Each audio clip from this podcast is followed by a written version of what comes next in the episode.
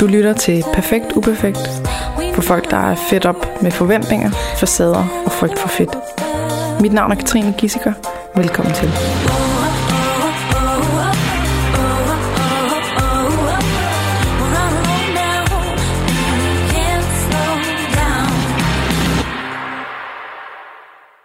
Velkommen i min podcast, Karen Heidelbach. Tak. Fedt, at du øh, ville komme ind i dag. Det at det kunne passe. Det er skønt at Fortæl være lidt her. om øh, dig selv, og øh, ja, Ja. hvem er du, hvad laver du? Jamen, jeg er, øh, er 45 år og fra øh, Aalborg, hvor jeg bor med min mand og mine to børn, Johanne og Esther.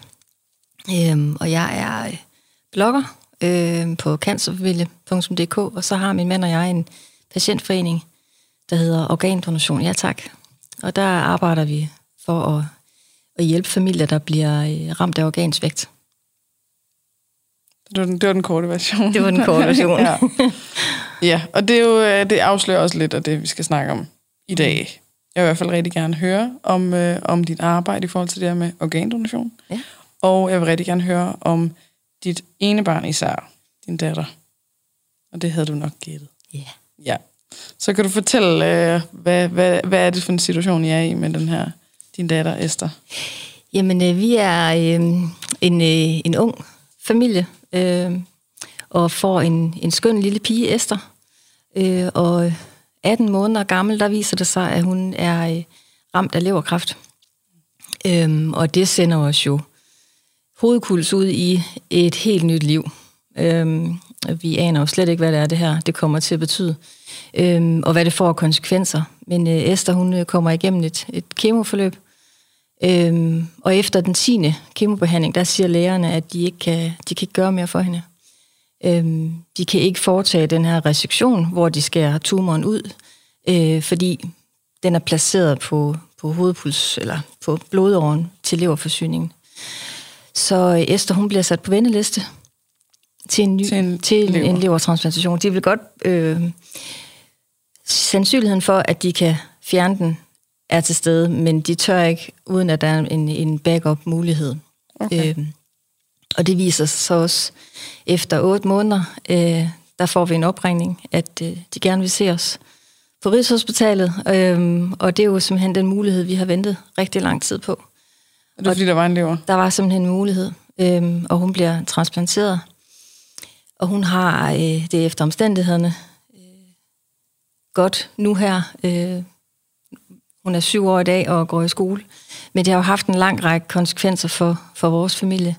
Øhm, og især tiden på ventelisten øh, blev vi jo virkelig gjort opmærksom på, hvordan øh, livet er for de her familier, der bliver ramt af organsvægt. Øh, og vi sætter os ind i lidt fakta omkring organdonation og finder faktisk ud af, at Danmark øh, har en rigtig lav donorrate. Der er ikke ret mange, der har taget stilling. Øh, og vi bliver selvfølgelig bekymrede og nervøse for, øh, hvad det her det kan komme til at få af konsekvenser for andre familier også. Så vi begynder simpelthen at, at arbejde for at få folk til at tage stilling til organdonation, og så vi kan hæve donorretten, men også at få gjort opmærksom på, hvor mange mennesker, der egentlig er, er dybt, dybt øh, involveret i det her, og det er jo hele familier, der bliver påvirket, når der er en, der rammes i familien. Ja. Øhm, så det har vi jo sådan set dedikeret vores, vores, mange af vores vågne timer til at prøve at gøre en forskel for dem, der ikke, øh, der ikke har det samme øh, hvad kan man sige, mulighed og overskud for at, at råbe op. Og kan du prøve at tage mig tilbage sådan til, øh, du siger, hun var 18 måneder. Hvad, hvad, hvad var der op til det her med, I får beskeden om, at hun har kræft i leveren? Jamen, der så vi jo ind i en helt almindelig hverdag. Øhm, en ny øh, ung børnefamilie, hvor øh, alt så, så godt og lovende ud. Øhm, og så får man øh, den her diagnose øh, nærmest som, som, lyn, eller, som lyn fra en klar blå himmel er det jo, fordi man går ikke ud fra, at ens barn er sygt. Og som Lasse han sagde, jamen det, kan jo ikke være rigtigt, hun er ligesom en ny bil, der kan ikke være noget vejen med hende. Altså, hun er jo lige kommet ud fra, fra ovnen. Altså, mm. øhm, øhm, og, og set, ser vi tilbage på det nu, kan vi godt se, at hun var lidt træt, og der var også blevet registreret, når hun lå på puslebordet, at hendes mave bulede lidt ud i den ene side, både af mig og Lasse, men også af hendes dagplejemor. Og det er jo det, der leder op til ugerne inden, at hun er lidt mere træt og lidt mere pjevset, og, men I tænkte ikke, at det kunne tænkte være ikke, noget. at det kunne være kræft. Mm. Nej. Så det var, var det mest en bule der, som... Sådan et lille, en lille forhøjning på, på maven i den ene side, som når hun lå på puslebordet, der ligesom dukkede op, og så forsvandt den jo igen. Øh, så kunne den komme tilbage nogle dage efter, så der gik jo lige øh, et par uger inden, at vi sådan, du begyndte at kunne se et fast øh, mønster i det, og, og begyndte at reagere på det. Men det var den, der ligesom gjorde, at I begyndte at Ja. tænke, hey, vi skal lige have en undersøgt. Ja, så snakkede med min læge om mandagen, og øh, hun sagde, at jeg skulle komme ind den morgen, jeg kunne se bulen. Og det kunne okay. Jeg om fredagen, øh, og så skyndte jeg mig ind til hende. Vi havde bare sådan en løs aftale med, at du kommer bare ind lige omkring kl. samme. 8, så tager jeg dig ind. Okay. Og så blev hun helt stille, øh, da hun havde mærket Esther på maven, og så sagde hun, det har jeg altså ikke oplevet før. Det tror jeg, vi skal have en, en scanning øh, til at, at Se, hvad forklare, er. hvad det kan være. Mm. Øhm, og jeg tog direkte ind på sygehuset med Esther. Jeg ringede til min daværende arbejdsplads og sagde, at jeg ikke kom på arbejde, og ringede til hendes dagplejemor og sagde, nu, nu skal vi altså på sygehuset. Mm. Og på Aalborg sygehus blev hun scannet, og de kunne konstatere, at der var en udposning med noget væske, men de kunne ikke se, hvad det var, om det var væske, eller underartet, eller godartet, eller noget som helst. Øhm, og i løbet af eftermiddagen, der, øhm, der får vi simpelthen et, et kort i hånden, og får at vide, at vi skal tage på Skyby om mandagen. Og lørdag aften, der ringer overlægen, at han siger til Lasse, at han kan se nogle proteiner i blodet på en blodprøve, som der ikke er som helt, som det skulle være. Men vi aner bare stadigvæk ikke nogen mistanke, og om søndagen holder vi Johannes 6 års fødselsdag. Han har fødselsdag om mandagen. Øhm, og jeg er urolig, og Lasse han fejrer det bare sådan hen. Nej, men det er sikkert ingenting. Nu tager vi ned og får det undersøgt, så ser vi, hvad der sker. Og det kan vi jo heller ikke gøre andet. Mm. Øhm, og mandagen på Johannes 6 års fødselsdag, er der en overlæge på Skype, der folder hænderne og siger, at, øh, at Esther, hun har, hun har kræft. Øhm, og der kan jeg huske, der er en, en sygeplejerske, som blev ved med at sidde og kigge mig i øjnene. Hun skal lige vurdere, hvor meget krisehjælp og sådan noget, hun skal sætte ind med bagefter. Mm. Og jeg kan bare huske, lad være med at kigge på mig. Mm. Lad være med at, at re- registrere mine signaler. Jeg skal lige have Ja, ro. Ja, ja. ja. Øhm, og det er så det, der, der gør, at livet det bare kan tage en drejning med et knips. Ja, ja. sådan en mandag formiddag. ja. Klokken 11. Helt almindelig mand. Ja, Lasse har lige tabt hans mælkebrik ned i kaffen, ikke? Og vi Ja. griner af det, og det er lidt ironisk, og så, ja, 10 minutter efter, så får vi den besked, ikke? Så det er jo, det er jo helt vildt. Og hvad, hvad skete der i dig, da du fik den besked? Jamen, det er nemmere at spørge, hvad der ikke skete. Ja, hvad skete der ikke? altså, jeg var i hvert fald ikke glad. Nej. Nej, jeg var alt, alt, alt muligt andet. Altså, man er jo desperat, og, og altså, vi græd jo. Ja. Øh, da vi gik udenfor og tog os lidt frisk luft, der kiggede vi bare på hinanden, og vi kunne bare høre de der to hospitalsdøre, der klikkede. Mm. Øhm, og den, den lyd, den husker jeg faktisk åbenbart tydeligt stadigvæk. Mm. Øhm. Ej, men der er jo alt muligt. Vrede, uretfærdighed, kedelighed, bange, øh, frustreret. Altså, det er jo, det er jo sådan en rent øh, krisereaktion. Det er jo, bliver jo troet på dit liv, på dit eksistensgrundlag, altså på dit familieliv. Øh, hvad sker der med, med mit hvad sker der med mit barn? Overlever hun? Mm. Øh, hvad sker der med Lasses job? Han var lige startet på nyt job for tre uger siden, og du ved, altså der var bare alle mulige reaktioner, der kommer af, at du får den sætning. Mm. Fordi det er sådan domino-brikker der. Det, det, det, det. Hvad sker der så med? Hvad skal jeg jo hen? Hvor skal, hvad skal vi gøre? Hvordan klarer vi det her som familie? Øh. Uvidsheden, det er Ja. det værste. Hvad betyder det her? Hvad kommer der til at ske? Lige præcis. Så er nogen, der oplever sådan det der denial. De er bare sådan, nej, nej, nej. Øh, altså, nej, det har hun ikke. Eller det han ikke, eller hvad det nu kan være. Men det havde, havde I ikke noget af. Øhm, I forstod det med det samme. Nej, det tror jeg faktisk Nej, ikke. okay. Jeg tror, vi, vi, når vi sådan snakker tilbage på det, vi kan simpelthen ikke huske, hvad vi lavede resten af mandagen. Nej, nej det har jeg hørt tit, Ja. det der. Vi var fuldstændig sådan i chok. Altså, så Ja. skulle vi jo køre hjem og, og være der for Johan. Han havde fødselsdag. Han forstod jo ikke, at far og mor var pivkede af det. Nej, Øhm, så der måtte vi jo også opretholde sådan en vis form for øh, facade. synk lige en gang. Og så lige finde ud af, hvad følelser der skal være forrest her. Ikke? Mm-hmm. Øhm, og så pakke en taske og være klar til, til, til scanning næste dag på Skyby. Og alle de praktiske ting. Hvem skal hente Johan? Hvem gør hvad? Hvad gør vi lige her? Hvem skal vi have involveret? Hvad ben skal vi stå på? Mm. Hovedet op, benene ned. Ja. Øhm, så jeg tror, den her meget praktiske, øh, rationelle form for, for, for tænkning, den, den egentlig tvinger dig ind i sådan et overlevelsesmode, mm. øhm, heldigvis. Fordi det er jo lidt det, du oplever som urmenneske, ikke? Hvad, hvor er farerne hen? Hvad gør vi? Ja. Hvordan kommer vi ud af det? Hvordan løser vi det? Ja. Øhm, så nej, vi satte os ikke ned, og, og øh, vi havde ikke tid til at være ked af det. Nej. Altså, det er jo sådan noget, der kommer nogle år efter. At det Reaktionen, ja, at lige den, det er der, den får lov ja. at... Det kan jo være vidt forskelligt fra, fra person Ja, ja, ja. ja. til person, tænker jeg, men, men, øh, men øh, det der med at handle på det, og, og vi havde faktisk, vi lavede meget tidligt en pagt, Lasse og jeg, at vi ville ikke, øh, vi ville ikke gå imod det. Altså, vi var nødt til at gå med det, fordi jo mere modstand du viser noget, der er modstand for dig, jo mere problematisk bliver det jo, mm. øhm, og sværere at overkomme os. Så vi havde sådan, at nu måtte vi bare, jeg ved godt, det lyder lidt smånaivt, men det holdt os simpelthen op, at vi skulle skrave så meget lykke til os undervejs, som vi overhovedet kunne. Fordi ellers så ville det bare blive så sortsedet at kigge på. Altså, vi var nødt til at fokusere på alle de små ting, der var gode.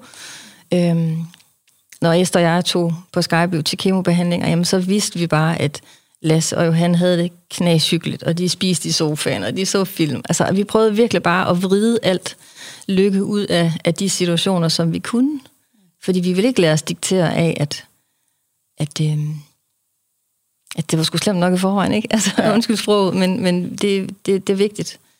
Og især nu, når vi kigger tilbage på det, er vi er glade for, at vi havde det, at, at det var den attitude, vi valgte at håndtere det ud fra. Øhm, og så sagde vi altid, øh, når Esther bliver rask. Der var ikke nogen af os, der sagde, hvis hun bliver rask. Så, så det var vigtigt for os at holde det op. Men så I, I fik den her besked, og så, så skulle I begynde til scanninger. Og hvornår startede kemoen så? Jamen, den startede halvanden uge efter. Så hurtigt? Yes, det skulle gå rigtig stærkt. Ja. Øhm, de, de opgraderede faktisk, øh, men kan man sige, man har nogle forskellige stadier af risici, og der øh, var hun standardrisici, mm. øh, men som udgangspunkt.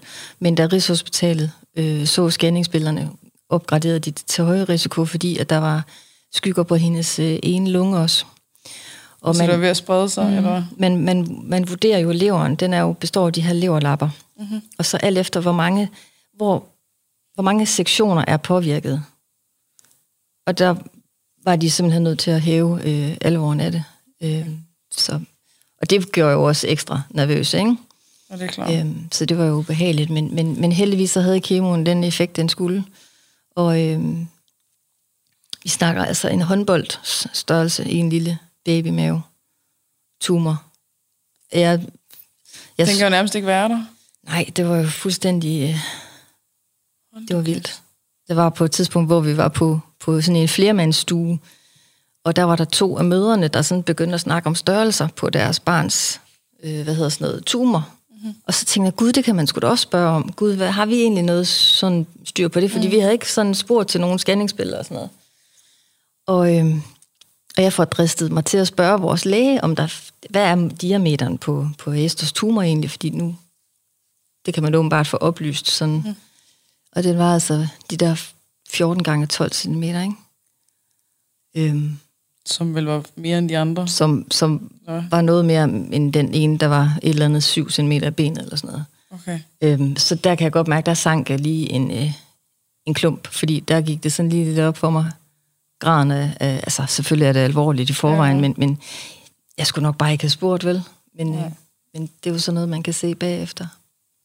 Men som sagt, den reagerer rigtig godt på kemobehandlingerne.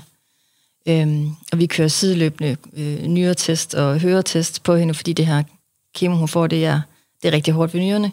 Giver nyrenedsættelse og, øh, og hørenedsættelse.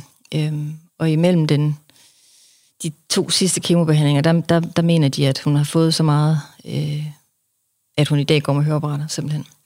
Men, øh, Det er kemoen, der ja, simpelthen har... men det er jo kemoen, der har reddet hendes liv, men den har så også Ja, sat et det er en spor. ikke? pris. Ja. Ja. Yes. Og den her kemo, er det, altså, er det piller, eller er det... Nej, det er, det er IV, altså det er simpelthen eller- øh, flydende. Okay. som hun var nede få. eller ja, hvad det ja. lige præcis. For indopereret sådan en lille port på brystkassen, Okay. hvor man så klikker sådan en, jeg er ked af at bruge ordet anordning, men Ja. altså dem, hvis man er koblet på, øh, så kemoen flyder direkte ind i blodåren. okay. Og hvordan tog hun det? Altså, øh, man er, altså- forstår jo ikke noget, når man er så lille. Nej, hun var 18 måneder. Mm. Øhm, og det er jo ikke... Øh, hun kan jo ikke huske andet. Altså, det var jo sådan hverdagen, den var lige pludselig lavet om, at hun skulle sidde i en hospitalseng øh, i det næste halvandet år, ikke? Øhm, så ja, hun, øh, jeg tror ikke... Altså, jeg har tidligere udtalt, at jeg tror, at de børn, der bliver ramt som 7-årige, eller 8-årige, eller 12-årige, altså, de har jo et helt andet sprog, og kan jo sætte ord på det, de oplever. Øhm, og den uretfærdighed, der er ikke at kan komme i skole, og ikke at komme i børnehave og se sine venner, og savne sit værelse, og alle de der ting, det, det, det kunne vi jo ikke. Vi havde jo ikke noget sprog for det. Mm. Øhm, og det så, så det var ensomt for mig især, øhm, at forholde sig til, at, at der bliver vendt op og ned på, på hverdagen, og man skal tilbringe rigtig meget tid på hospitalet. Mm. Øhm, så vi fik jo et stærkt bånd, mig og hende. Vi var jo meget Det sammen. mest dig, der var der. Øh, Det var mig, der tog kemobehandlingerne. Ja. Det var mig, der fik overlov. og, øhm, og Lasse, han, øh, han tog hende til Skyby. Når vi så har fået, for at forklare det, så er man nede og få kemobehandling, så kommer man hjem, så går der typisk et antal dage, så bliver hendes øh, tal så trykket, at hun enten har brug for, for en blodtransfusion, øh, for feber og sådan noget, og så skal vi faktisk køre der ned igen, selvfølgelig, fordi det er behandlingskrævende. Og det var tit Lasse, der tog den, når hun så var væltet. Så fik han hende rejst op på sygehuset, så tog det hjem igen, så var hun, så skulle vi vente på, at hendes tal de blev pæne nok, og hun, hendes værdier kunne tåle at få en kemo mere. Så hver 14. dag, så tog jeg så derned igen. Og sådan kørte det bare i cyklus. I halvandet Ja. år. I, i, i, de måneder, hun var i kemobehandling. Okay, ja. Nå, så hun var ikke i kemo i halvandet år. Nej, hun blev Nej. syg 1. september øh, 14, og hun øh, blev forsøgt opereret i december, hvor de konstaterede, at de ikke kunne fjerne tumoren, og der blev hun skrevet på venteliste. Og i 2015, i august, der blev hun transplanteret. Okay, så man starter med at prøve at bekæmpe den med, med kemo, eller så meget af den, man nu kan, mm. og så opererer man resten. så kan man foretage det, der hedder en resektion, hvor man kan skære den ud. Men på scanningsbillederne har de ikke kunne se placeringen. De troede, at, øh, at det egentlig var en blodprop, der var Okay. omkring hendes øh, tumoren. Øh, og derfor fik hun blodfortyndende medicin hver dag, indtil hun blev transplanteret, fordi de simpelthen var bange for, at, at, øh, at hun kunne blive dårlig, rigtig dårlig. Øh, men da de åbner hende, kan de se, at det faktisk er tumoren, der er gået igennem øh, blodåren. Så derfor, derfor, den ikke skynder de sig at lukke opereres. hende igen. Ja. ja. Og så, så, så håber de jo på, at den dag, der, der er en, en egnet donor, at de kan foretage operationen, og de kan skære den ud og bevare hendes egen lever. Men Okay. som kirurgen sagde, at der er jo de sidste 10 procent, dem tør vi ikke at mingelere med. Nej. Så øhm, det var godt, han ikke gjorde det. Fordi ja. da han endelig får åbnet hende og får kigget langt ned under, og kan se, at der er ikke nogen mulighed for at redde hendes egen lever, den er simpelthen for ødelagt, så har han jo muligheden og kan transplantere. Ja. Så vi var kørt i stilling til den her operation, og en anden familie var som backup, hvis det nu var, at han kunne have reddet hendes egen lever. Så kunne den her donorlever gå videre til en anden. Okay. Så det er jo, det er jo ret fint, men, men det blev ikke... Øh, Ja. nej. Og, og altså, jeg har aldrig nogensinde siddet med det sådan noget, så jeg, jeg har jo bare sådan nogle Grey's Anatomy-billeder og alt det her. Det er jo helt øh, mærkeligt, at det sker i virkeligheden, at mm. Skal til at snakke om levertransplantation ja. Og så videre. Ja, ja. Men hvad, hvad, altså, hvad skete der efter, at altså fra, fra øh, der, hvor at hun blev åbnet op, og de fandt ud af, okay, de kan ikke redde hendes lever, Mm. så kommer hun på en venteliste. Altså, med det samme, eller hvordan? så skal der ske nogle, nogle undersøgelser, så bliver man, Ja. man skal godkendes til transplantation. Der, man skal undersøge hjertet og tænder Om og alt kroppen kan tåle det, eller hvad? I- Ja, og der er nogle, nogle bestemte ting, der, der skal være i orden. Okay. Øhm, øhm, og, og når man så er på venteliste, så er man jo virkelig låst fast til ens mobil, ikke også? Og du mm-hmm. Mm, ja, det er kan klart. heller ikke øh, sådan planlægge super mange ting, fordi Nej. du ved ikke sådan lige, og man skal være rask, fordi det er de bedste forudsætninger for at kunne klare en transplantation. Så du må ikke, øh, Esther kunne ikke komme i dagpleje. Øhm, vi skulle holde os isoleret. Øhm, hun måtte ikke Så komme hvis hun bliver syg, så må hun ikke få leveren, eller hvordan? Eller er det bare de hvis, største hvis nu hun chancer, havde en der er? hvis infektion, som Ja. gjorde, at, øh, at de så ringer, mens hun er, mens hun er øh, syg, Ja, så er hendes krop jo mere udsat. Og man, når man bliver, skal transplanteres, har man brug for de bedste forudsætninger. Så der skal man helst være i tip-top form og ikke ja. være rask, for at have det bedste afsæt, for at kunne ja. holde til den her transplantation. For det er jo et kæmpe indgreb. Ja det er klart. Øhm, så, så der var hun isoleret hjemme, og vi kunne ikke komme til familiefest, eller svømmehal, eller handle ind i Netto, eller gå på biblioteket, gå til salmesang. Ting, vi alle Det var sammen det. tager for givet. Ja, Ja. så vi delte os altid i to hold, min mand og jeg. Øhm, Et barn til hver. Mm-hmm. Vi ses. Ha' en god tur. Og hvad stod det på i otte måneder? Det stod på i otte måneder. Jeres totale isolation. Jeps, mig og Esters. Lasse kunne gå på arbejde, og han kunne gå i skole. Mm. Så det folk har oplevet her under corona, altså bare ja. til sammenligning med, at der er total lockdown, og børnene kan ikke komme i skole og sådan noget. Altså det har vi jo, det, det har vi jo på, igennem. på ryggeren, Det er ikke? Ja. Mm. Så vi kender den der følelse af, så det er jo, det var sådan, du ved, vores venner og sådan, Nå, var det det, I oplevede under den tid? Altså, fordi det har de jo ligesom kunne mærke nu, hvordan det, det må have været for os Ja. engang. Man kan aldrig rigtig forstå det, før Nej. man selv oplever det. Nej. Nej. Så otte måneder, hvor I faktisk ikke vidste, hvor lang tid der ville gå. Vi kunne ikke vide noget som helst. Det kan godt være spørge dumt, men kan, altså, kan hun få en voksens lever? Ja, det kan hun godt. Altså, Okay. øh, i, i princippet, øh, det, kan jo, det, det skal jo selvfølgelig matche med blodårer, men, men man kan jo godt være 21, for eksempel, øh, og så være lidt petit i det, altså en lille Ja. ung voksen, ikke? Altså, så det, det er også... Men, men leverens størrelsen skal passe nogenlunde. Det, der kan man få med det, der hedder en, en, en split-lever, øhm, hvor så det bliver skåret til. Og nu er det faktisk også i, i Danmark begyndt at blive genindført, at øh, for eksempel donoren kan være ens mor. Så kan man få et stykke af donoren, og det er jo det Okay. organ, at, at morens øh, lever, det er jo det organ, der kan regenerere sig selv allerbedst i kroppen. Er det det er jo fantastisk, ja. Så, øh, Kroppen er så vild. og farver nye verden, ikke? Altså, det er jo helt, det er jo helt fantastisk. Så der er rigtig mange små børn nu fremadrettet, der kan blive transplanteret, hvor de ikke skal vente i, øh, i så lang tid. Mm-hmm. Så det er jo super positivt. Hold op. Så øh, det er jo det blandt andet vores arbejde. Så skærer man et stykke af sin lever Ja. og giver. Ja. Det er helt absurd. Ja, Men godt, at det kan lade sig gøre. helt sikkert. Og hvad i de her, hvad, altså hele den her proces, øh, vi kan selvfølgelig også lige tage den færdig med, efter de otte måneder, så kom der et opkald, jeg skal nok yes. Komme det andet bagefter, men hvad, hvad, hvad skete der der? Jamen, Altså, øh, du må næsten kunne huske den dag, opkaldet ja, kom. ja, men det kan jeg. Altså, jeg- ja, ja, det er jo simpelthen så ubeskriveligt, fordi det er jo bare... Det skal så lige siges, at det, øh, vi havde fået et opkald før, hvor vi tog det over, øh, og øh, det var et match på, på øh, ikke på, på blodtypen. Så derfor så blev Esther lagt i plasmaferese for at udskifte hendes antistoffer. Øh, og øh, man undersøger jo, om den her lever den er, den er egnet, øh, og den bliver erklæret uegnet i sidste øjeblik. Så øh, kirurgen sagde til os, at øh, det blev ikke den her gang, øh, og vi måtte tage hjem igen. Og øh, da der så kommer den her opringning, som viser sig og skal føre til en transplantation for Esther, så havde jeg jo prøvet det før.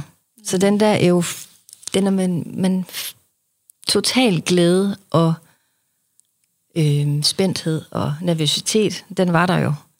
Ligesom første gang, vi fik opringningen. Men den her gang var den altså også bare lige krydret med et lag mere. Fordi ja, vi man vidste, at regner med, at man bliver skuffet. man kunne blive skuffet. Mm. Øhm, og under alle omstændigheder kan de ikke love noget, selvom de ringer. Øhm, fordi at der kan være variabler, der gør, at den ikke er, er egnet. Øhm, men jeg var bange. Jeg var virkelig Ja, bange den her gang, man fordi jeg havde sådan lidt, hvis ikke det går den her gang, er der så en tredje gang? Ja.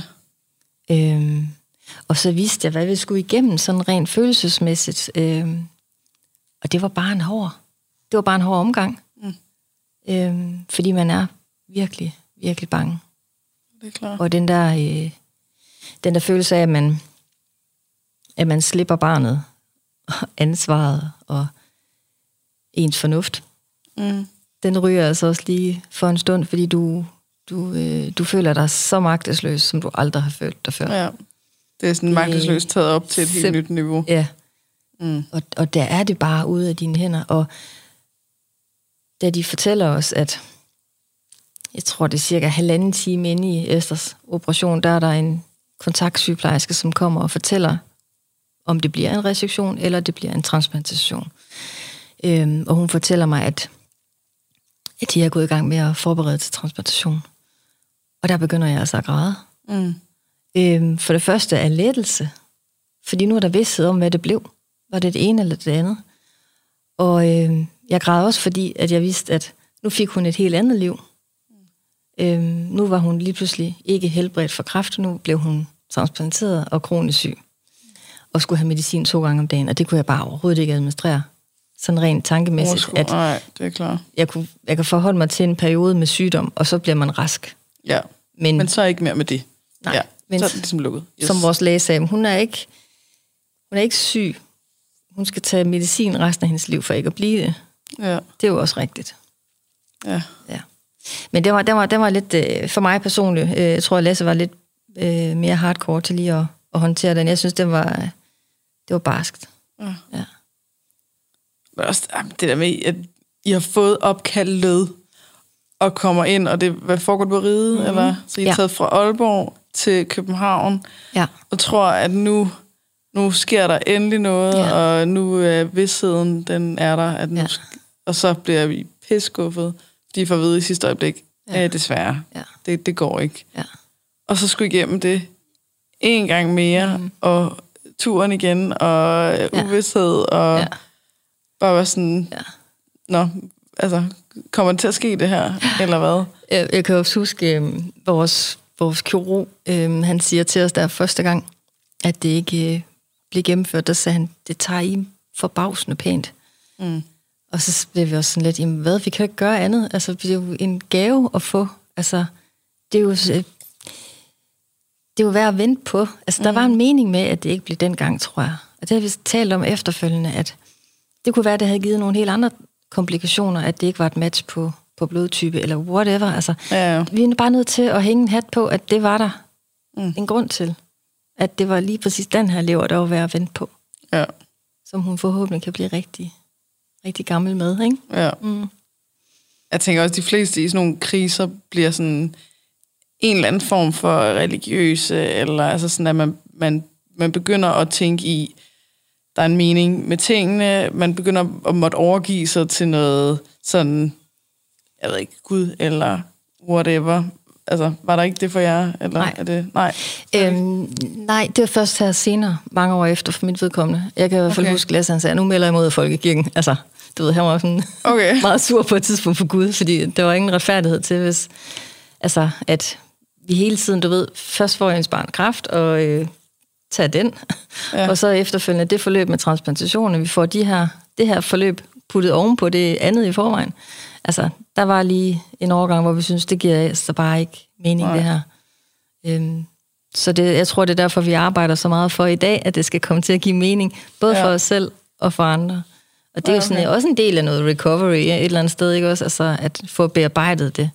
Øhm, Ja, om det, det så- er selvfølgelig to forskellige ting. Det, når du siger det der med, at, at der var en mening med, at hun ikke fik den Ja. dengang. Ja. Så for mig, det lyder som noget sådan, øh, måske ikke religiøst, og måske også et forkert ord, men sådan noget, at man stoler på noget skæbne, at Ja, der er et eller andet der er andet, noget ude i der har taget, absolut. øh, taget Ja. hånd om det. Det, det, det tror jeg, jeg, tror, også. man, jeg tror, man har brug for det.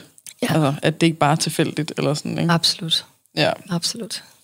Okay, så efter, ja, hvordan gik transplantationen? Hvad, altså, hvordan er det?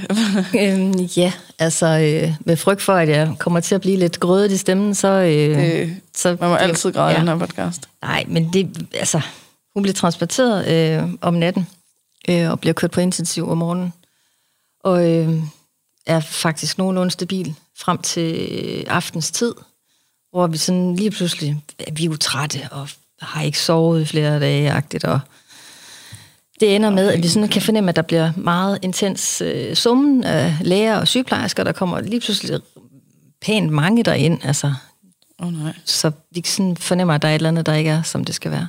Mm. Øhm, og hun får det dårligt. Og de må simpelthen øh, rulle hende på operationsbordet igen.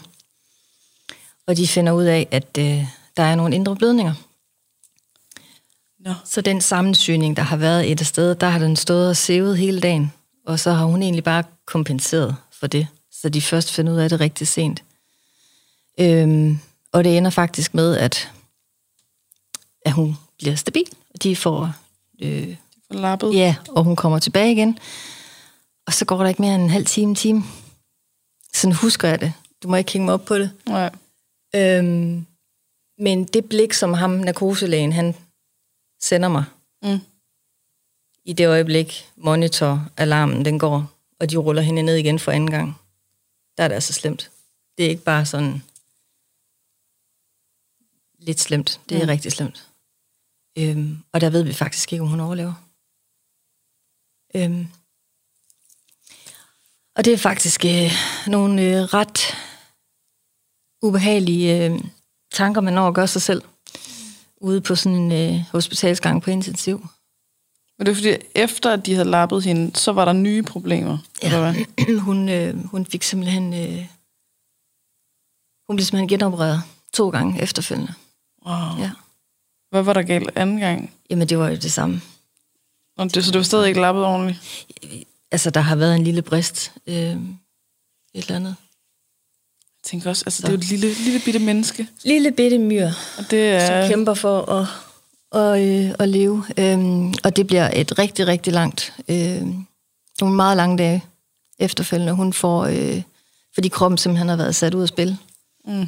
Altså, der er en sygeplejerske for mig, som nævner dagen efter, at jamen, det er jo det, der sker, når, når man får kredsløbstop, ikke også? Altså, så hun har jo hun har virkelig kæmpet med næb og klør. Ja, Hun får choknyre, øh, ryger i dialyse. Hun Choknyre Ja, når nyrerne bliver sat Bare ud af funktion, stopper med at stopper med at virke. Så hun kommer i dialyse syv gange, og det er jo en Michelin-mand, der ligger i sengen. Er lys, Hun det er, hvor man hæver. får nyt blod ind. Og... Øh, får simpelthen øh, væske ud af kroppen. Nå, det er, ja. Ja, det er transfusion, der, Yes. yes. der er blodet. Så øhm, Det, det, er- det er at gøre det, som nyren skal gøre. Lige præcis. Rens- det, det er løbe agere renseanlæg for Er hende. det sådan noget? Ja. Ja. Øhm, og det ender faktisk med, at øh, hun får lungedræn, og jamen altså, det er bare et meget langt og kompliceret øh, forløb. Øh, og hun ender faktisk med at være indlagt i øh, knap to måneder på Rigshospitalet. Fem uger af dem på intensiv. Øh, og der går mange dage, inden de kan vække hende. Øh, og når de prøver, så får hun det dårligt igen.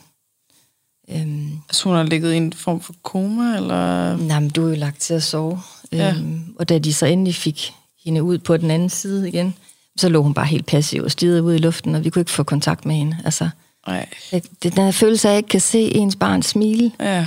eller føle, hun Eller registrere, hvordan hun dig. har ja. det. Ja. Hun Det er er, næsten bedre, at man kan sådan mærke, hun er rigtig Ja. af det, eller Ja. rigtig bange, eller et eller andet. end Det der med bare at Ja. være... men det er simpelthen tom. alt øh, mange dage Nej. i, i den tilstand, og det var også det, lærerne forklarede os, at det er simpelthen kroppen, den tager tingene i stadier, som den kan overskue det, som den kan holde til det, og lige nu der Ja. koncentrerer den sig bare om at være. Så kommer alt det der på bagefter. Ja, okay. Øhm, så hun skulle genoptrænes. Hun kunne ikke sidde, hun kunne ikke gå, hun kunne ikke øh, spise selv, hun kunne ikke øh, løfte armen. Altså, det var bare muskelmasse, hun havde tabt. Hun var bare sådan knæskallen stak sådan ud, du ved, fordi hun var ikke nogen lille rund øh, Mm. tumling at kigge på længere. Altså, øhm, så det tog lang tid for hende at, at kæmpe sig tilbage. Fik en, virkelig en, en opvågning dengang, at der blev rullet en øh, kørestol ind til hende i babystørrelse. Ikke? Altså, der får man sådan lige sat ting lidt i perspektiv, og når det er så den måde, vi skal have dig med Ja, ja, hvad har herfra. været? To år der, eller to et Der er hun cirka to, ja. Ja, ja. der er man ikke en baby mere. Nej, der er man sådan god, god tumling. Mm-hmm. Så ja. Så det var en barsk, øh, det var en barsk tid. Der var, øh, der var rigtig meget på spil for os i den periode. Og som, som pårørende til, til en, der bliver transplanteret, og som forældre til et transplanteret barn, der er der jo ikke... Øh, der var ikke plads til os på, på øh, Ronald McDonalds huset derovre, øh, så vi skiftes til at sove inde på øh, venterummets øh, briks, der hvor du har de her samtaler med overlægen, hvis der er sket en ulykke. Så der lå jeg inde om natten, og Lasse sad op i en stol og sov med sådan en fodstøtte. Og så om morgenen, når der var vagtskifte af personale, så øh, byttede vi. Så kom jeg ind og sad ved siden af Esther, og så kunne han låne ind. Så vi var øh, rodløse, uden, uden øh, hospitalstue i, øh, i, i godt og vel de her halvanden måned. Så det var, det var... Uden at vide, hvor lang tid der kommer til at gå. Uden at vide det. Og... Altså det er jo altid, når man snakker om ting, så, så ved man, hvor lang tid det tog. Som Men man skal lige huske, at når man sidder med det, så ved man det jo ikke. Mm-mm. Det er ikke sket endnu. Nej. Så man aner ikke, skal vi sidde her i to dage, eller skal vi sidde her i tre år? Eller, altså, hvad skal der ske? Præcis. Og savnet til vores dreng Johan, øh, ja. som boede hos min storebror, hans kone og familie i Aalborg. Okay. Som vi forsøgte at få fragtet herover hver weekend. Øhm, ja, jo, hvad kan man sige? Så oplevede jeg personligt et, et, et, øh, et tab øh, 14 dage efter. Esther, hun bliver transplanteret, der dør min far. Ej. Så det skal vi også forholde os til oven i alt det. Og, øh, og til sidst, så kan vi ikke blive ved med at udsætte begravelsen, og Johan begynder også at reagere øh, fra at være væk fra os så meget. Og ja, der er ikke nogen af os, der har en hverdag. Øh, så, øh, så det ender med, at, at jeg flytter hjem til, tilbage til Aalborg, og Lasse tager de to sidste uger alene. Øh, så det er sådan en afrunding på, på det forløb, kan man sige. Øh. Mm. Det er vel sådan en, uh, sådan en Sophie's Choice-situation med, skal jeg, tage, skal jeg tage hjem og forlade min datter, mm. men være der for min søn? Ja. Eller skal jeg blive hos min datter og ja. svigte min søn? Ja. Øh, den var svær. Der er ikke noget obvious choice. Ja. Nej, altså jeg, jeg, da, da Esther var så stabil, at, øh, at nu var det egentlig bare et spørgsmål om tid og ro til, at hun kunne vokse sig stærkere og større. Øh, så, så måtte jeg tage hjem til Johan og prøve at få noget stabilitet øh, mm. ind i vores, og ind i hans hverdag igen. Ja. Øh, så vi skypede en hel del øh, med ja. far og Esther på Rigshospitalet, og og havde jo også en, en periode, en unik periode, mig og Johan, hvor vi kunne være, være sammen på en anden måde. Ja. Øhm, så der var meget, øh, der var meget omsorg, øh, og, og meget også øh, at tage hånd om. Ja. Og gribe. Øh, fordi han skulle have en god afslutning på det forløb, hans søster havde haft. Og han skulle jo også kunne, når han ser tilbage, at han bliver voksen, øh, ja, være med ind, og vi har altid snakket meget med ham og fortalt ham alt, hvad der skulle ske og sådan noget, og jeg synes jo også, det er så vigtigt, at, at vi har det her sammen som familie, altså at vi er, vi er hinandens livsvidner på det her. Mm-hmm. Og selvom jeg oplever det på en måde, kan han jo godt opleve det på en anden måde. Men bare det, at vi har et, et sprog, vi kan, vi kan tale om det på. Mm. Øhm, så det tænker jeg er, er en af mine vigtigste opgaver, også som forældre til, til til kronisk syge børn, det er jo virkelig at, at gøre en dyd ud af at få fortalt barnet og søskende øh, til det syge barn, at, at der bliver bygget en historie op omkring, at det her, det var det, vores familie var igennem. Mm. Øhm, så man ligesom får sat de her perler på en snor, at man mm. ligesom siger, kan du huske den gang, og sådan var det der, og hvordan oplevede du det, og have billeder fra det, og... Ja. Øh, det er sikkert også, også meget øh, sundt for, altså, især for børn. Ja, og jeg tænker også, at øh, at Esther kan have glæde af på et tidspunkt, når hun når til det rigtige sted i hendes liv, kan have glæde af min blog, og gå tilbage og, tænke, og kan læse, hvad jeg tænkte om det her, hvordan oplevede jeg det her, og hvorfor gjorde mor, som hun gjorde. Ja. Øhm, og der er noget, noget vigtig historie i at give Hitte noget med. Mm. For der kommer en dag, hvor at hun skal forholde sig til, at pigerne hen i gymnastik, de står og kigger på arvet på hendes mave, ikke? Ja. Eller den første gang, hun skal vise hendes kæreste den her mm. ar. Øhm, så jeg vil gerne klæde hende rigtig godt på, ja. til at blive klædt af, hvis du kan forstå, hvad ja. Fordi der er jo noget sårbarhed i at have det med sig som barn, altså at man har været igennem det her. Mm. Øhm, og den historie vil jeg rigtig gerne være med til at gøre rigtig fint for hende, så hun ejer det, fordi at det er jo også, hvad kan man sige, hun var jo så lille, da det skete, derfor er det jo endnu mere vores pligt at, at både holde sammen for, for hendes skyld og som familie, men at gøre det til... Øhm, til noget godt og noget rigtigt for hende, at hun kan, kan vokse op og forstå alt, hvad der er sket en dag, ikke? Mm. Og vigtigheden af. Få det på plads. Ja, lige Ja. præcis. Okay. Må jeg lige høre, hvad øhm, den, den her lever, ved I noget om den? Så ved I, hvad situationen er med den, der har afgivet den? Nej, nej. Nej, det jeg ved ikke, om det er en... Der er jo det, der hedder donoranonymitet i Danmark. Så Okay. Det vil sige, at man, øh, men der er ikke viden tilgængelig, ligesom for eksempel det er i USA, hvor vi har oplevet, at der er nogen, der har mødt øh, hvad det? Dem, dem, der har, der der har doneret fået, familie. givet. Øhm, og og det, det, det, det har vi jo ikke en, en, en kultur for i Danmark, og der støtter vi jo fuldstændig op om den her anonymitet, fordi at der skal jo ikke være øhm, mulighed for at kunne, kunne sammensætte øh, viden eller øh, datoer for, for, for sådan noget. Øhm, så, så nej, der bliver ikke fortalt Nej, det har vel både fordele og ulemper, hvis Ja, det var øh, men ikke det, det, anonymt. det, som vi har af ord på det, der, det, der er doneret til Esther, det er jo, at, at øh, leveren var i fin stand, øh, og den er en, en Rolls Royce udgave, og det jo nogle gode, det jo nogle gode ting, øh, som, vi, som mm. vi har om det, ikke også? Men I ved slet ikke noget om, hvor gammel personen var, eller om det var en ulykke eller sygdom, eller nej, om det var det får vi ikke eller fortalt. Nej, okay. Det, og vi kan jo ikke vide det. Altså, Nej. vi, vi kan jo ikke... øh, Der er jo nordisk samarbejde, øh, Scandia Transplant, øh, og, og der er jo, hvad kan man sige, øh, selvom at man, man ville mene, at... at øh,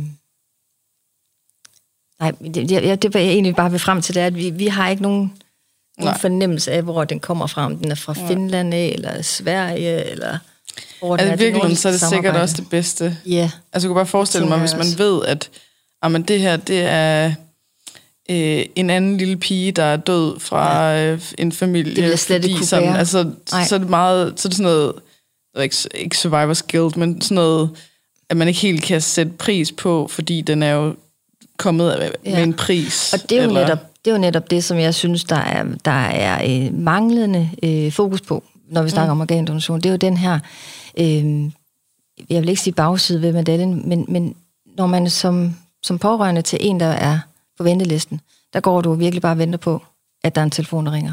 Ja. Og vi kan jo begge to regne ud, så er det fordi, der er sket et eller andet, ikke også? Ja. Og den der noget, der er meget skam, den er skam, noget, der er meget godt for en. Lige det er præcis. ja, meget at man ønsker noget så inderligt, Ja. som man ved er kernen til Mm. mm. en anden families tragedie. Ja. Og den følelse af at gå og ønske, at telefonen den ringede, der er så meget skam og sorg forbundet med det, at man har lidt sådan nogle forbudte tanker omkring, bare det nu min datters tur snart. ja. Så den er der, Men det er jo, man ønsker et organ, man ønsker ikke, at nogen dør. og man ønsker ikke at altså, vide det. Men, men, men altså, jeg har det sådan, at når jeg kigger på Esters øh, mave, når jeg har haft hende til bad, øh, vasker hende og tørrer hende, så er det jo de her taknemmelige tanker, jeg sender ud til et sted ud i universet. Mm. Fordi jeg blev dagligt mindet på, at jeg er her kun, fordi der er en anden en, der har sagt ja. mere. ja. Mm. ja. Hvis familie eller pårørende eller selv har sagt ja til at blive organdonor. Og det er, jo, det, er jo, det er jo væsentligt, og det eneste, jeg har brug for at vide, Ja. det, det er den der taknemmelighed, jeg kan sende afsted. Øh, Altså der kan man sige, det der med at skære noget af leveren, hvis man er mor og kan skære noget Ja. af, og begge kan overleve Ja, og så videre. ja. At det er jo, så slipper man for alt det. det gør man. Så er der ikke noget øh, skam omkring Nej, det. Og, nej, det har du ret i. Ja. Der er man jo bare glad for andet at med et hjerte, give. eller hvis det... Ja, Ja, det kan man ikke lige skære af. Nej. Nej. Og hvad øh, sådan øh, den dag i dag, hvor, øh, hvad, hvad har det for en indflydelse på jeres liv? Jamen altså, øhm, Esters situation er jo den, at hun... Altså, der er jo nogle senfølgeskader mm-hmm. i sådan et forløb, som hun har været igennem, både med kræften og, øh, og det setback, som det har været at blive transplanteret. Øhm, øhm, Så hun får medicin hun får medicin dagligt, to gange om dagen. to gange om dagen? Ja, og det skal hun gøre resten af hendes liv.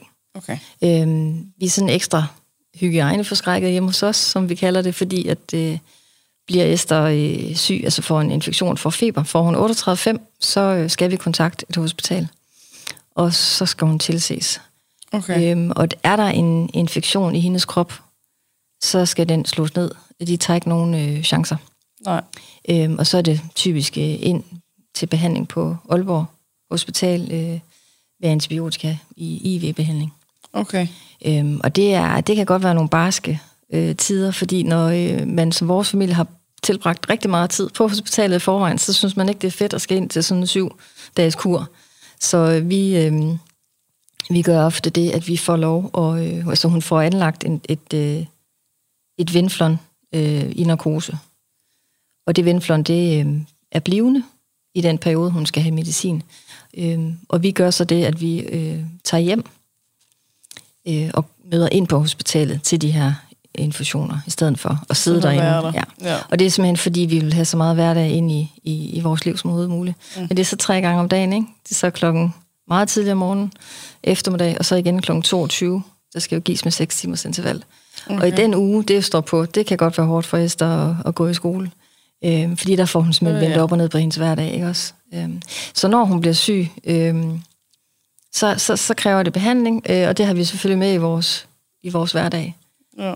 Øh, at vi skal have plads og fleksibilitet til at kunne blive slået ud i vores hverdagsrutiner. Fordi hendes sygdom øh, er lidt som en elefant i rummet, ikke? Altså, den er ja. der jo stadigvæk. Hendes tilstand går ikke væk. Øh, men vi prøver da absolut at holde et optimistisk mindset, og ikke gå og tænke på, hvad nu, hvis hun bliver syg i morgen. Altså, vi lever ja. vores hverdag og lægger planer og, øh, og, og fungerer fint på den måde. Ja. Øhm, men vi har noget med noget træthed og nogle, nogle udfordringer i, i skolen, og nogle hensyn, der skal tages også til hendes høreapparater.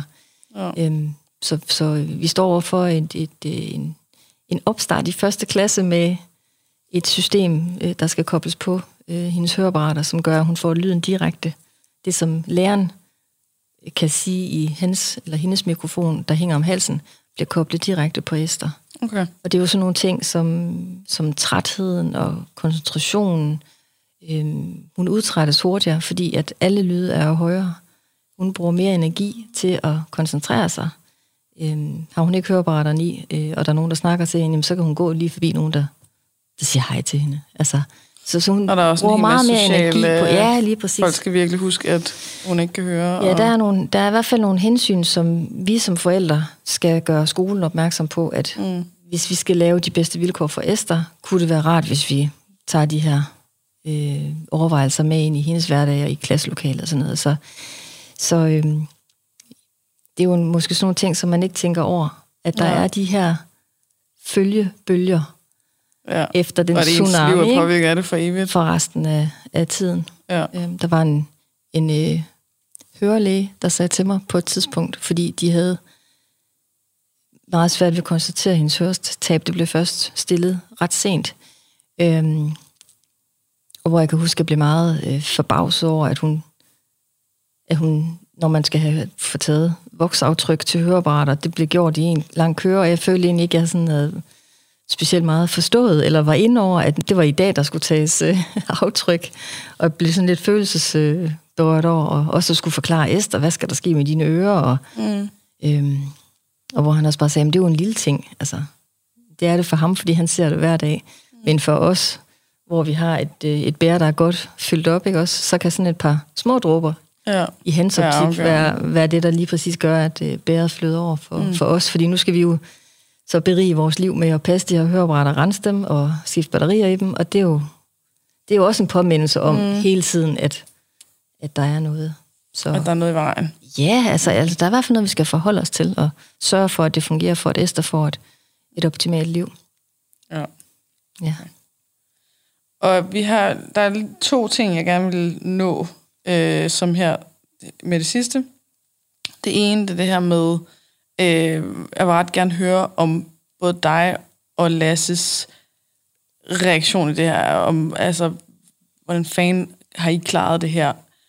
Øh, har der været nogle ting, hvor I gik fuldstændig ned? Har der været et eller andet, hvor man har gjort noget, man skammede sig rigtig meget over, fordi man er jo fuldstændig tyndsligt og så videre, så videre. Og så den sidste, det er det her med, hvad, hvad vil du gerne du, sige til dem mm. derude? Ja. Jamen altså, jeg tror, vi oplevede sådan helt klassisk, øh, som mænd og kvinder jo reagerer ofte lidt forskelligt mm. i forhold til øh, modstand og, og, og krise. Øh, jeg synes, Lasse har været rigtig god til at blive sådan lidt handlingsorienteret, som man ofte hører, at det, mm. så, så tager man det op fra ned, og så går man bare i gang med, med den første opgave, og så løser vi den. Øh, og det gjorde jeg da også langt hen ad vejen. Jeg, jeg kan kan så sige, at det, på et tidspunkt nok omkring to år efter Esther var blevet transporteret, der havde jeg en sommer, hvor jeg sad på trampolinen og læste bøger.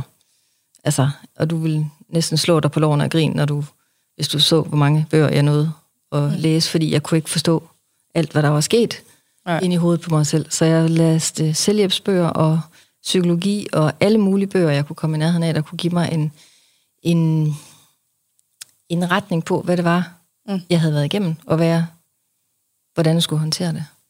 Øhm, og jeg, jeg tror, at vi begge to har haft en eller anden form for reaktion øh, på det, fordi det, man kommer ikke igennem sådan noget her, uden at det ikke sætter et, et aftryk et eller andet sted. Øhm, øhm, og vi har også tit talt om, på et tidspunkt gik jeg til en psykolog, som sagde, at altså, vi havde jo sådan set, både min mand og jeg, sådan små tendens til nogle reaktionsbelastninger, belastningsreaktioner. Øhm, og det er jo simpelthen, fordi du bliver stresset øh, følelsesmæssigt. Mm. Øhm, og det var lige i den tid, hvor da Esther hun blev udskrevet, der var hun jo slet, slet ikke færdigbehandlet.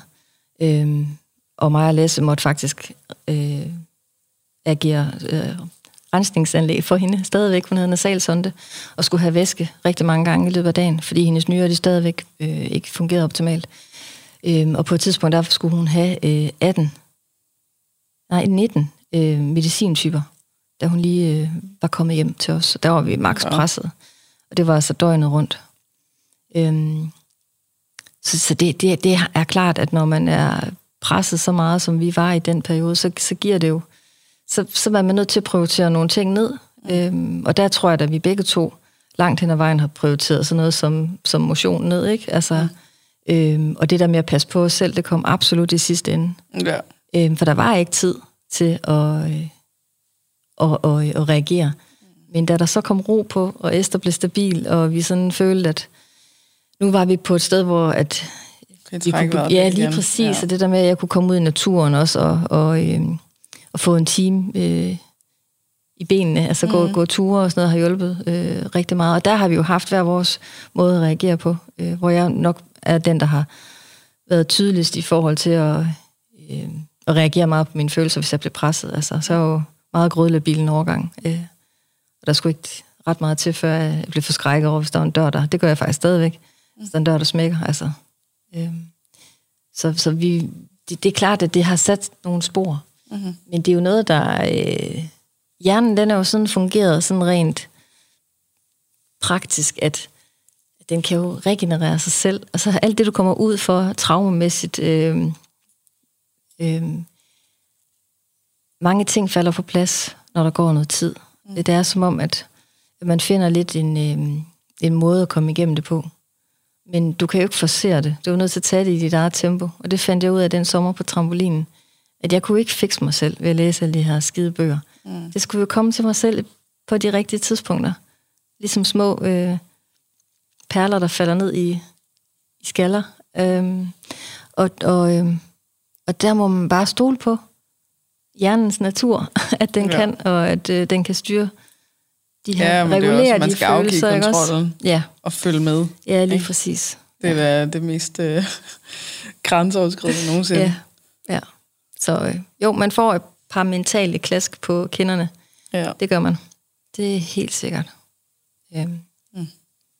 Og tror du, at du er igennem øh, sådan reaktionen Tror du, der mangler noget? Mm. Altså, jeg kan godt forestille mig, når man er så spændt op som sådan en flitsbue, eller altså, så, så på et så kommer der en reaktion, og for dig, der, der var både øh, det her med at læse en masse ja. selvhjælpsbøger, og så, så har der været en, en overgang, hvor du har grædt.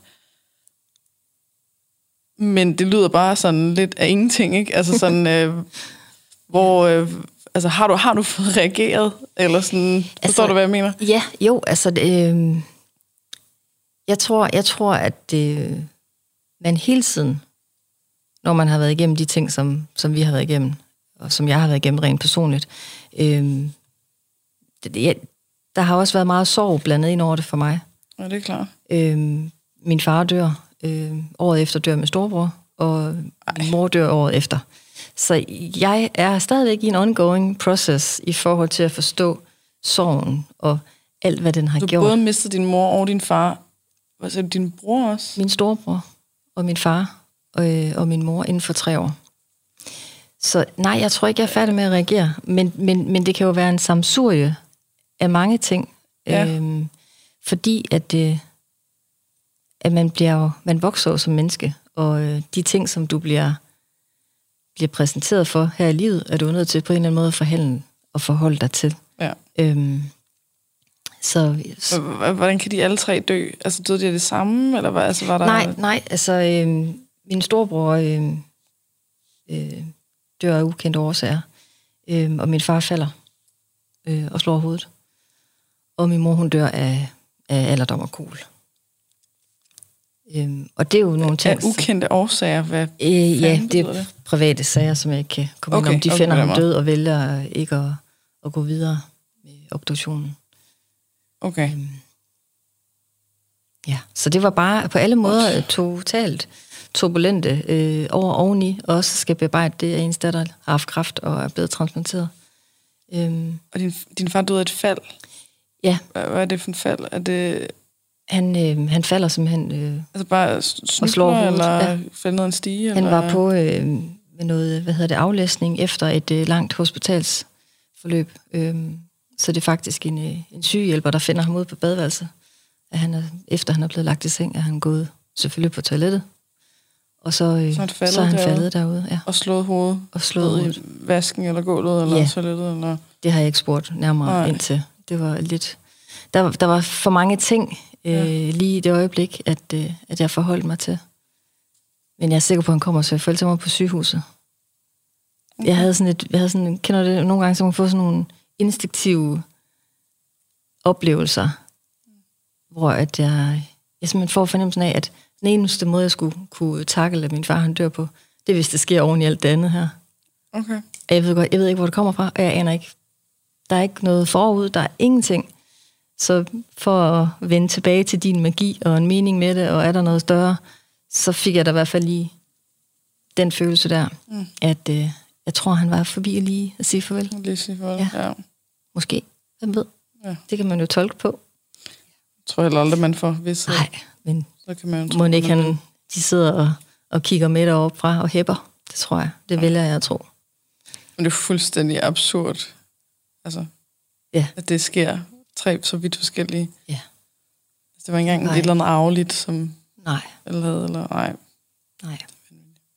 Men øh, ja, og så kan man jo sige, så er vi jo et sted, hvor vi prøver at give det hele rigtig meget mening. Mm.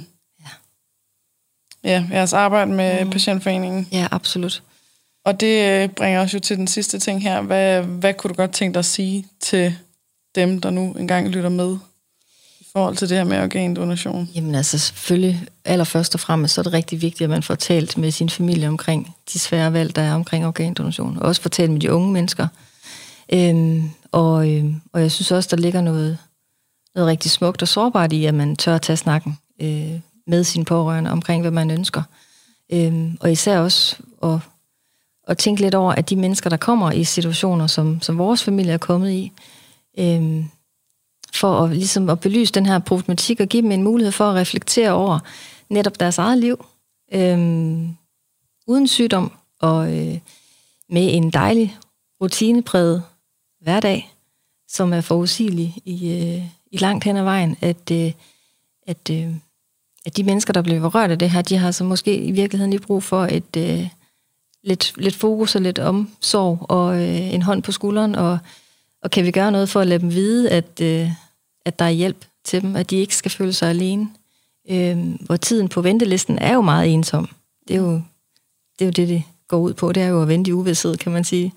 Øh, så, så det er i hvert fald det, jeg håber, at, at jer, der lytter, måske vil tage med. Det er en, en, en indsigt og en forståelse i, hvordan livet lige pludselig kan vende, og det er det mest klichéagtige. Mm. øhm, men jeg synes, der er noget, noget fint i måske at, at reflektere de næste 24 timer over, er jeg det rigtige sted i mit liv? Øh, Bruger jeg, bruger jeg tid nok på det, der betyder noget for mig? Øhm, kan jeg gøre noget for øh, moster Gerda, gå forbi min blomst, eller kan jeg kramme mit barn lidt mere, eller øh, jage ham ud på trampolinen, eller mm. finde de små ting, de gyldne øjeblikke, som, som gør ens liv værd at leve. Fordi det er så sårbart og så skrøbeligt, og det kan Det glemmer man, Ja. når man ikke selv er i krise. Ja. Ja, og, det, det, er sta- og, livet, det er jo, det byder os kriser og Ja. udfordringer. Det kan vi ikke Øh, komme udenom. Det kan vi ikke komme udenom. Så det er jo måden at, at prøve at forstå, hvordan man bedst håndterer dem på sin egen måde. Mm. Øhm, fordi de er så individuelle, og alle liv er forskellige, og alle sygdomsforløb er forskellige. Og der er nogen, der kommer meget nemt igennem, øh, og er ude af respiratoren nærmest et par dage efter, eller Mm. mm. samme dag, og, og så er der Ja, nogen, der skal slås lidt mere. med de andre. Nej, men det vigtigste er, at der er viden til rådighed, og at der er hjælp at hente for de her familier, som bliver ramt af det. Igennem vores patientforening har vi jo netop sat fokus på at kunne, kunne rådgive og, og støtte og hjælpe, og øh, sender jo nogle gode ting ud til de her familier, så de føler, at de i hvert fald øh, ikke bliver overset, øh, så de føler sig hørt og anerkendt. Vi ved godt, hvad det er, de, de går igennem. Så øh, min mand og jeg vil, vil rigtig gerne arbejde i, i, for den gode sag, for os alle sammen, fordi det er jo noget, der kan berøre os alle sammen. Vi har jo ikke troet, at vores datter blev ramt. Det var jo sådan noget, der skete for naboen, og nu er det bare vores datter, der var nabopigen. Men, øh, men det kan jo ske for os alle sammen. Øhm, så der må vi stå skulder ved skulder og, og tage ansvar for hinandens og vores eget liv. Og som jeg plejer at sige, der er jo heller ikke noget smukkere end at se livet blive delt imellem to sjæle. Altså det, det bliver jo bare ikke større. Øh, og det er jo det, organdonation kan. Det er jo det her næste kærlige med, at man kan, kan ændre en families situation, øhm, som, hvor livet det er på spidsen. Og det er et spørgsmål om tid. Det er, øh, det er jo langsomt en, en livsglæde og en livsfamilies glæde, der egentlig der bliver påvirket i et, i et omfang, som jeg tror kan være svært for andre at, at begribe. Mm. Øhm, så, så organdonation, det er super vigtigt at fortælle om. Så at tage stilling Tag stilling. til det. Ja.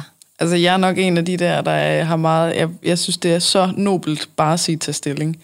Fordi jeg kan... Jeg, øh, før jeg hører en persons rigtig gode grunde til at vælge det fra, Mm. så kommer jeg ikke til at synes andet, end at det er noget egoistisk røvhulslort. altså, bare for at sige det på en pæn måde. Ja, Ja. ja. Det, var den, det var den Så jeg, øh, det, det kan godt være, at jeg sover nogen at sige det. Men øh, når man er død, så kan der kan jeg har ingen, ingen forståelse for, at man øh, så ikke vil have, at ens krop bliver brugt til at redde andre. Nej, men der tror jeg, at jeg har mødt så mange skæbner efterhånden nu, og, og, og kender så mange øh, vinkler på det. Og, mm. og, øh, og når man stiller er jeg sig ud... sikkert også bare høre. Ja, og, og ja. Ja. Ja, vi har det bare sådan, jeg ved i hvert fald personen, min mand og jeg har det sådan, at et, et nej er lige så fint som et ja. Bare Ja. ja. du tager stilling. Jamen, det er Bare meget du- stort. bare du registrerer det er meget stort. Ja, men jeg tror, når Jeg kan du ikke har... komme med på den Nej. endnu i hvert fald. Men Katrine, når du har stået derude, og du er så heldig at modtage en chance og en mulighed for at leve, så får du en, en respekt og en...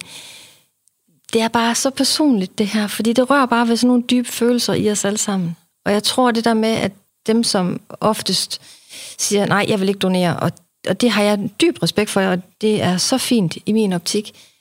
Jeg tror, at de bliver ramt på nogle følelser, som de måske har svært ved at kigge ind i, eller den sårbarhed, øh, muligheden for, at man selv kan dø. Altså, mm. Og du tror, Det det, det, er sådan noget altså, konfrontations... ja, og, og, og det er jo sådan lidt det der måde at håndtere tingene for, for de går jo ikke væk, bare fordi du kigger væk, eller lukker mm. øjnene. Så er problemet der jo stadigvæk. Ja. Øhm, men, men jeg tænker, at de mennesker, som ikke har lyst til det, eller har svært ved lige nu, fordi de er et sted i deres liv, hvor de ikke har lyst til at tage stilling, kan jo vente med at gøre det. Mm-hmm. Ikke? Altså, jo, nej, altså et ja eller et nej, bare til stilling. ja. Ja. Ja. Jamen, øh, stort der. Sådan, Ja. sådan har jeg det. Mm. ja. Jeg, bliver sikkert også klogere. Nej, det har ikke noget med at blive klogere at gøre. Det videre, der Der er, rest øh, my case. ja, skal vi lige sådan lige sige højt, hvor at, øh, at, at folk kan følge med hos dig, ja, øh, hvis de har lyst til det. altså hvis man øh, enten er, øh, er øh, på venteliste, eller pårørende til en på venteliste, så kan man jo få hjælp hen på vores hjemmeside, der hedder øh, patient, eller organdonation, ja tak, hvor vi driver vores patientforening. Øhm, Okay, organdonation, ja tak.dk. Ja, lige præcis. Øhm, og hvis man vil følge vores families liv, øhm, så er det cancerfamilie.dk. Og vi er også til stede på Instagram øhm, og Facebook selvfølgelig. Så, så det er en blog. Den Det er her cancerfamilien. Ja, omkring vores øh, arbejde. Miljø, eller med Familie. Cancerfamilie.dk. Så der er bloggen, hvor du skriver indlæg. Om mine tanker og følelser, og hvad der rører sig, hvad vi arbejder med, og mm. ja, hvor er det nu? Er der sket noget nyt med Esther og sådan noget? Jeg har jo mange følgere, der følger med fra, fra da hun fik diagnosen, og jeg begyndte jo at skrive omkring netop en måde for terapiformen, mens at øh, Esther var på venteliste. Øh, Så, så der kan man gå tilbage og læse blogindlæg, og øh, jeg har også et blogindlæg, som øh, cancer, eller hvad hedder det, Børnecancerfonden blog, eller henviser til på deres hjemmeside, som egner sig til, til nye forældre, der får en diagnose på deres barn, hvordan man bedst muligt kan håndtere det. Ja. Og det er sikkert rigtig rart, når man selv sidder i sådan noget her, at der er andre, Ja. der øh, man kan snakke med og kan Cool. læse om. Og, altså, bare, bare det at vide, at man ikke er alene. Præcis. Og der er nogen, der sidder i noget lignende. En og det er pisse svært og uanset hvad forløb det er, så er uoverskueligt og alt det der. helt hjernedødt. Så der blogger jeg om organsvægt, transplantation og kræftforløbet. Ja. Og hvad der sker i fremtiden. Ja. Ja. Jamen, det er det her med sendt videre. Tusind. Tusind tak, fordi at du havde lyst til at komme ind og fortælle. Det sætter jeg stor pris på. Tak fordi du inviterede mig. Selv Jeg er tak. glad for at være her. Ja, dejligt at møde dig i virkeligheden. Ja, lige måde. Tak fordi at du lyttede med så langt. Som sagt, så hvis du har lyst til at støtte den her podcast, så gå ind på tier.dk, det er titaler.dk, og søg på Perfekt Uperfekt. Der skal du registrere dine betalingsoplysninger en gang, og så kan du vælge for eksempel at give en 10'er per episode, der udkommer i fremtiden. Der er også et link i beskrivelsen, hvis det er nemmere. Og hvis du gerne vil vide mere om mine foredrag og online foredrag og kognitiv kostvejledning osv., så gå ind på katrinegisker.dk. Igen, tak fordi du lytter med.